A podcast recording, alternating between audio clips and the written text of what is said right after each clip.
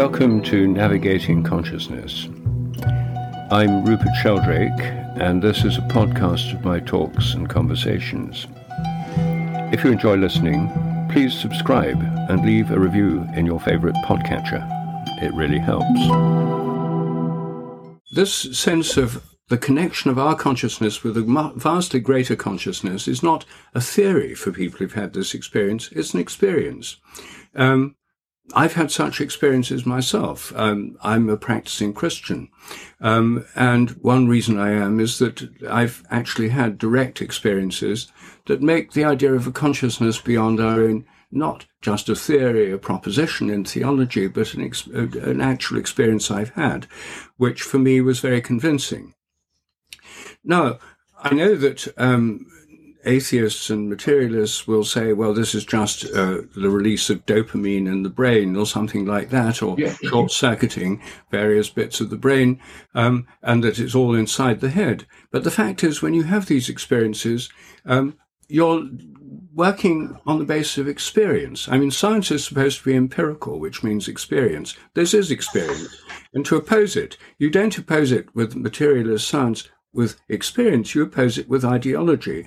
The ideology that mind is nothing but the brain. Now, I think that the limitations of that ideology are very clear to anyone who's had mystical experiences.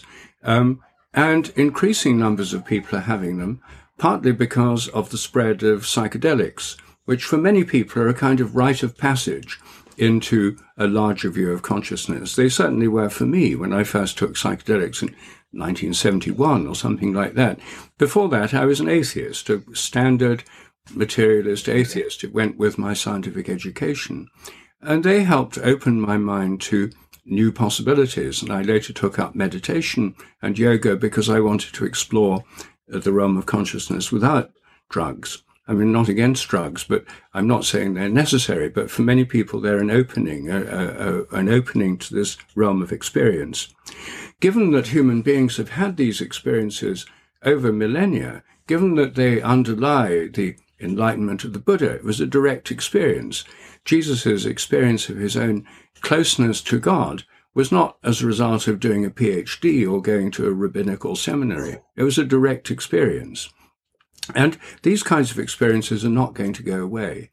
And for those who've had them, um, they're extremely meaningful. They're more meaningful than reading books on popular science or people trying to explain away near death experiences in terms of anoxia in the brain and that kind of thing.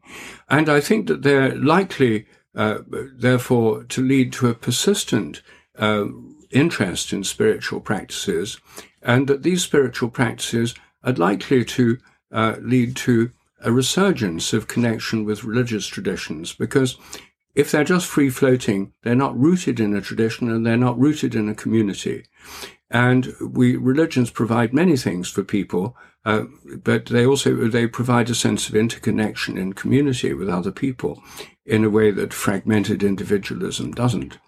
Um, so, uh, my own view is that it's very likely that religions will evolve. They are evolving before our very eyes at the moment, um, and that, um, that, that many people will find them of value.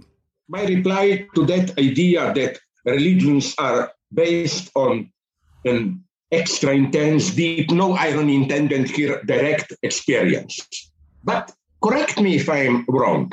I read some texts by, as already mentioned it, I think by so-called neurotheologists who claim that uh, and I read then theologists' responses to them.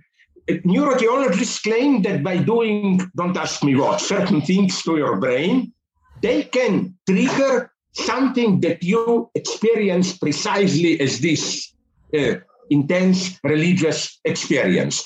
And it's interesting what is the theologist's answer to them. Because here this seems like a good proof, you know, nothing to do with your inner life. I do it to you in a certain way, and you will have that type of experience. But all the experiences that you, and I loved your presentations, Rupert, that you mentioned, you know, like uh, Buddha's enlightenment, where I'm sorry, Buddha's enlightenment for original Buddhism itself was not in any sense a religious experience. It was simply an experience of true nature, of reality, of the ultimate void, and so on and so on.